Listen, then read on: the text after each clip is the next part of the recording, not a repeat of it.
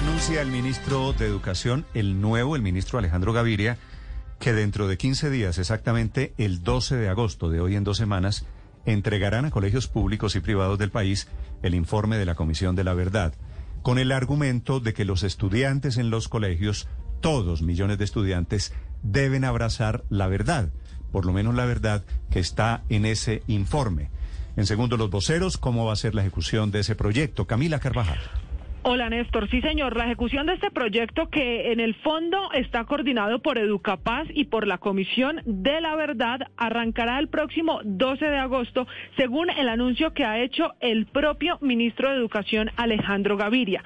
Se llama La Escuela Abraza la Verdad y es Néstor pues el capítulo que ellos contemplan de socialización del informe del acuerdo final de la Comisión de la Verdad. Desde el Centro Democrático pues ya han considerado que esta decisión ha sido para adoctrinar a los menores y nos está diciendo esta mañana Educa Paz, que es el Programa Nacional de Educación para la Paz, que no es así, que es una socialización, que no se va a crear una nueva cátedra como se había pensado y como muchos habían eh, interpretado en esta polémica. Es todo lo contrario. El objetivo de esta jornada, explica Educa Paz, es pasar el informe por todas las aulas, desde preescolar hasta el grado 11, pero que será un ejercicio académico sin necesidad de crear una nueva cátedra. Ha insistido Alejandro Gaviria Néstor en que las razones por las que se hace este ejercicio es para difundir la verdad de los años de conflicto. Escuche usted al nuevo ministro cómo anuncia e invita a los rectores a que ellos postulen en un formulario que ya está disponible en la página de Educapaz a su colegio para recibir este informe. Escuchemos. Mi nombre es Alejandro Gaviria, ministro designado de Educación. Conocer nuestro pasado, hurgar en nuestras historias, incluso en las más problemáticas enfrentar las verdades incómodas es fundamental para la reconciliación de nuestro país.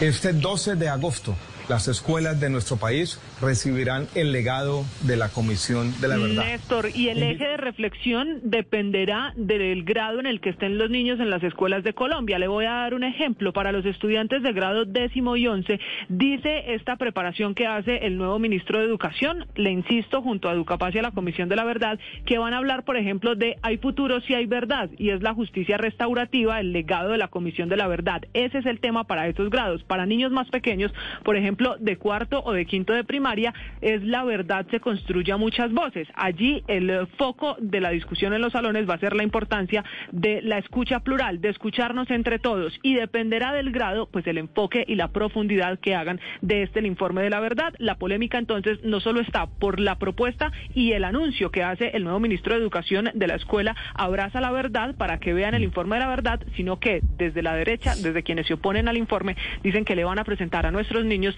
la verdad que ha sido politizada y por eso es la polémica esta mañana. Termina metido el Centro Democrático criticando muy duramente este anuncio del ministro de Educación. Camila, ¿sabemos niños de qué edades van a recibir van a abrazar la verdad? Pues Néstor, cuando revisamos todo el material que ya está de la escuela Abraza la Verdad, que le insisto está en la página web de Educapaz, allí ya usted puede entrar como lo están haciendo los rectores y ver el formulario de inscripción, es válido para todos los grados. Esa ya será una decisión que vayan tomando incluso los rectores. En este ejercicio además eh, le preguntan al rector cuando llena el formulario si va a ser para preescolar, para básica primaria, para básica secundaria, para media o para programa de formación complementaria. También le preguntan a los rectores si es un colegio público o privado o incluso en concesión. De esos datos depende pues el informe y el enfoque que le lleven desde lo que ha preparado Educapaz y la comisión para mostrarle a los niños. Así que eso podrá pasar por todas las aulas. Como lo decía el doctor Alejandro Gaviria, el nuevo ministro de Educación, la idea es que el informe pase por aulas desde preescolar hasta el grado 11, eso sí, con enfoques distintos según la edad de los alumnos. Sí, la polémica, gracias Camila, la polémica, Felipe, era previsible el Centro Democrático repite una y otra vez esta mañana que esto es adoctrinamiento, aunque todavía no sabemos los detalles de cómo se va a publicar, cómo se va a socializar ese informe de la Comisión de la Verdad en los colegios, mm. ¿verdad? Sí, Néstor, pero pues, yo sí no estoy de acuerdo que sea adoctrinamiento. A mí me parece que los colombianos y ojalá los niños, los adultos, los universitarios y bueno, todos, pues conozcamos la verdad, conozcamos qué es lo que ha pasado en este país en los últimos 60 años. Felipe, pero además eh, esto estaba previsto en el acuerdo de paz. Uno de los puntos decía que el informe de la Comisión de la Verdad debía darse a conocer en todos los rincones del país, en todas las eh, entidades, con todas las comunidades étnicas sabemos de momento, y variedades de Colombia. Es diferente, Felipe, ¿qué quiere decir socializar? Va a haber, por ejemplo, una materia, una cátedra que se llame proceso de paz o comisión de la verdad. En principio lo que hay es... O va a haber, o esto es una tarde que se dedican a echar carreta a los niños. Los rectores piden, postulan su colegio y va a la Comisión de la Verdad y les explica el informe. que puede ser Eso, ese es el mecanismo inicial. De crear el mecanismo democrático de discusión en los colegios alrededor del el informe de la Comisión de la Verdad.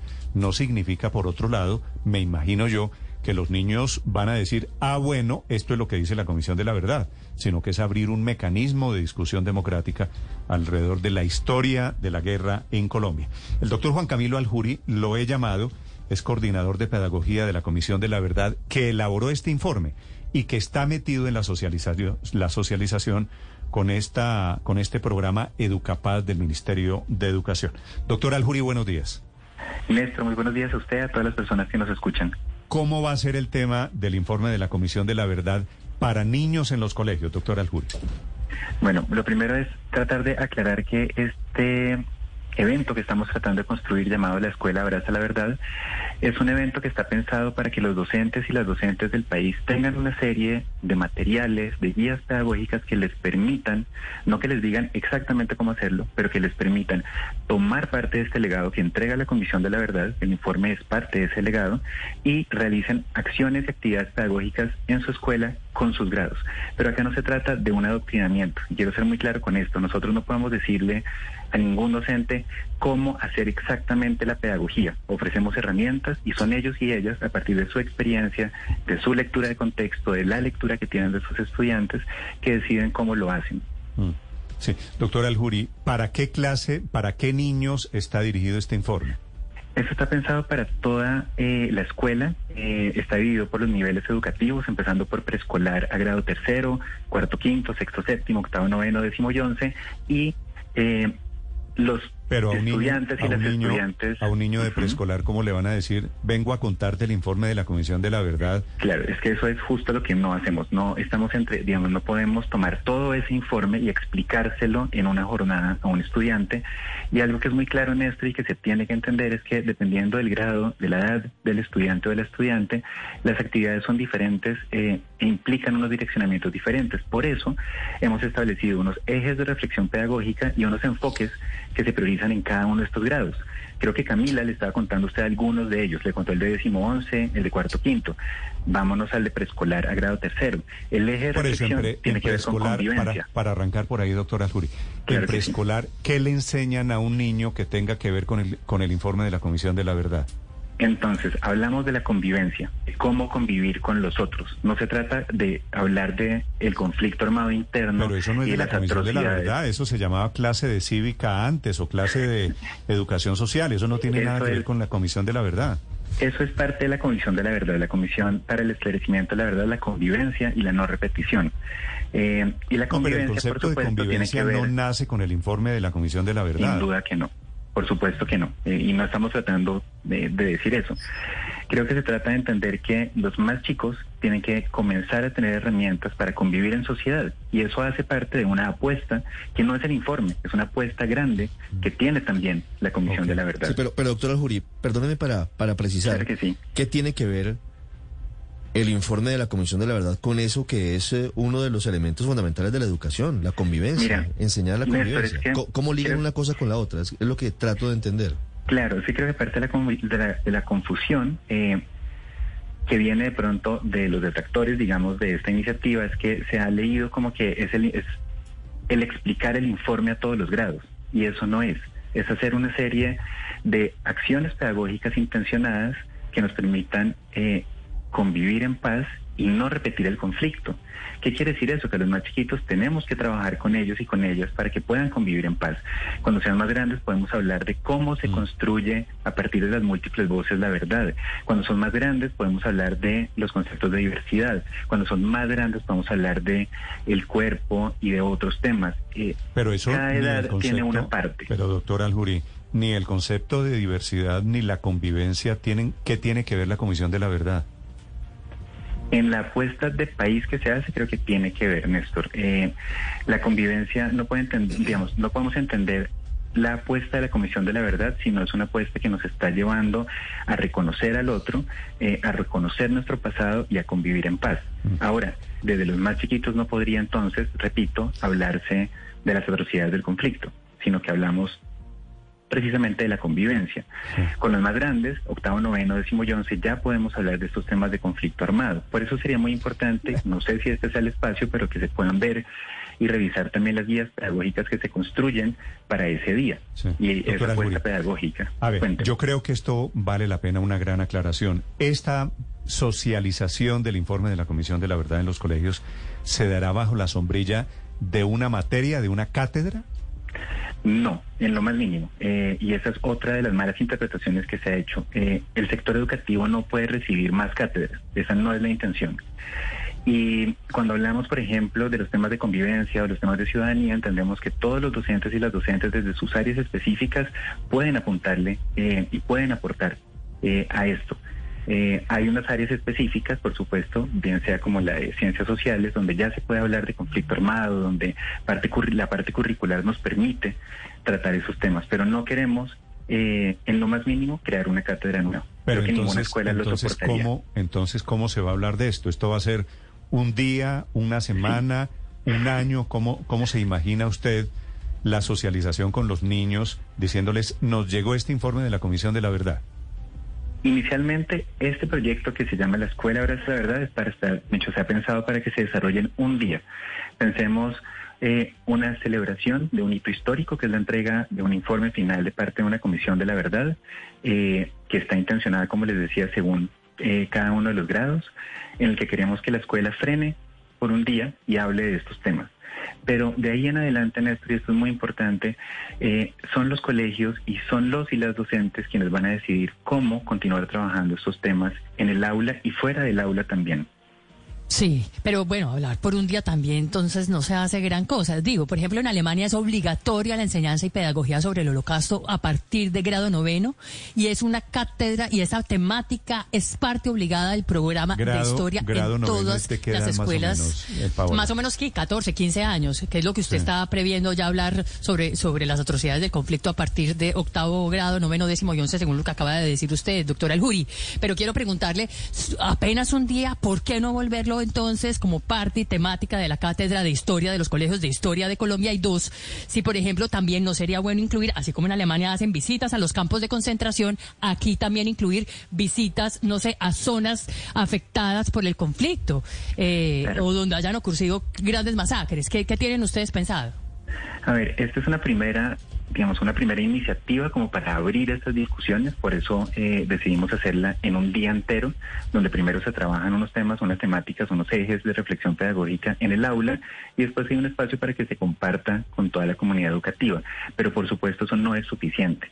Eh, como no estamos planteando y como la idea de la Comisión eh, de la Verdad no fue plantear una cátedra, sí se ha realizado un trabajo adicional y es que hace un par de años se eh, armó, se estableció la ley de la cátedra de historia. Hay una comisión asesora para la eh, enseñanza de la historia que hoy justamente está presentando las recomendaciones que trabajó por los últimos años. Es una comisión que fue eh, constituida por historiadores, historiadoras, docentes en el área de historia, eh, por el magisterio, por FECODE, por distintas, eh, digamos, organizaciones que tienen que ver con esto, y ellos y ellas han acogido también eh, dentro de esas recomendaciones la enseñanza del conflicto armado interno y de los recursos que deja la comisión como parte de su legado, incluyendo el informe final. Sí, doctor Aljuri sobre las edades, sobre cómo se hace progresiva esa enseñanza, cuál es el plan de la Comisión de la Verdad teniendo en cuenta que nos están señalando que incluso desde, desde preescolar podría empezar la enseñanza indirecta de lo que significó el conflicto en torno a, a por qué llegamos a las causas del conflicto.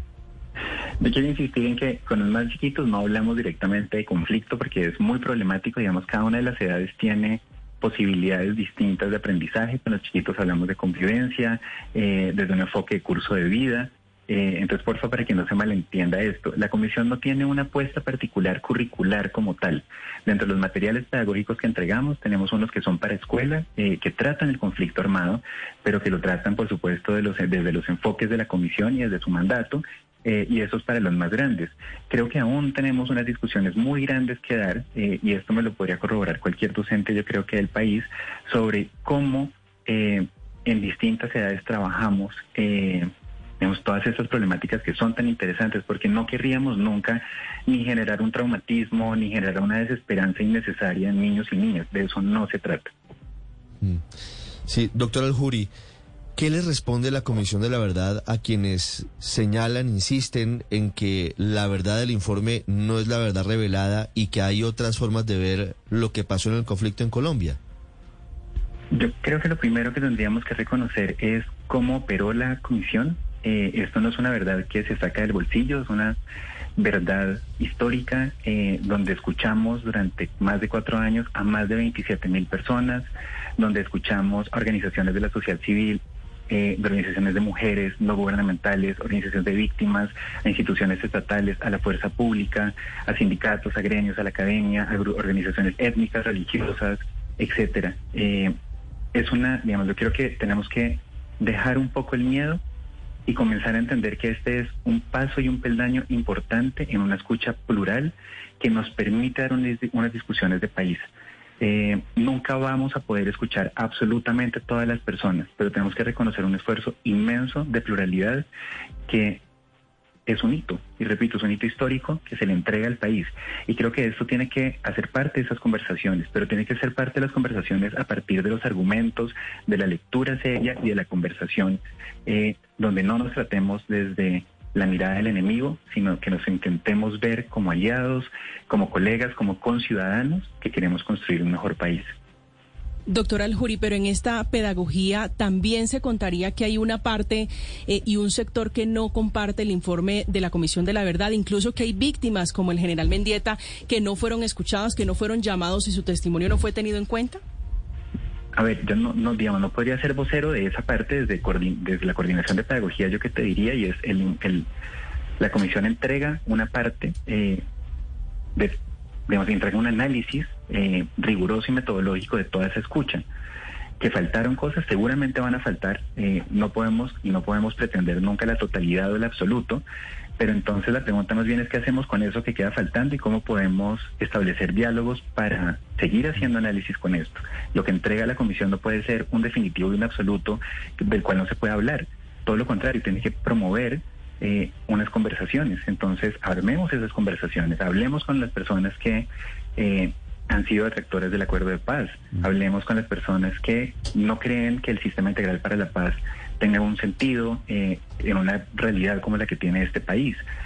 creo que de eso se trata lo que sigue en adelante y la sostenibilidad del legado tiene que ver con eso, con que nos escuchemos y con que tengamos la posibilidad de sentarnos, de pronto armar unas nuevas posibilidades de país.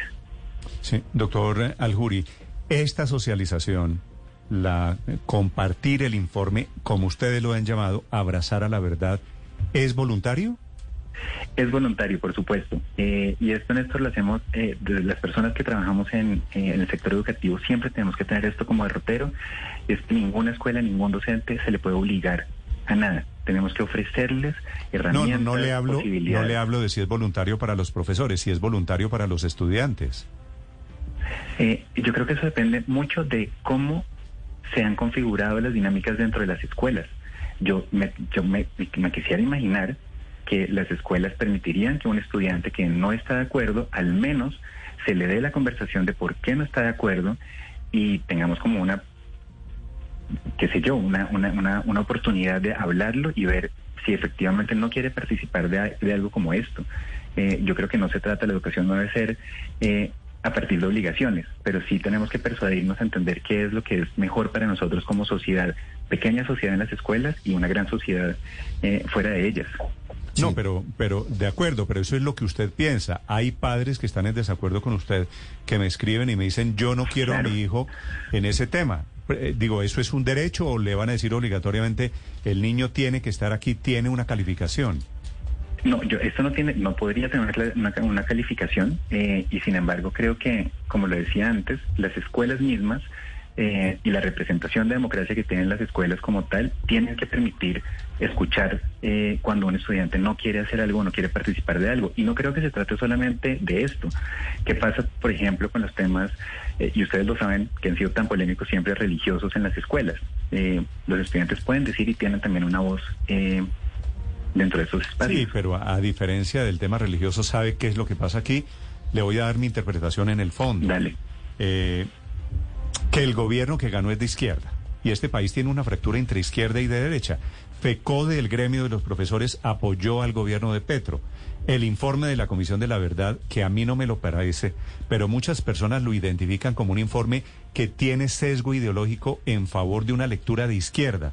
Y entonces muchos padres de familia están diciendo, no voy a someter a mis hijos al adoctrinamiento que viene de un gobierno de izquierda. Ese, ese me parece que es el problema, para serle sincero, doctor Aljuri.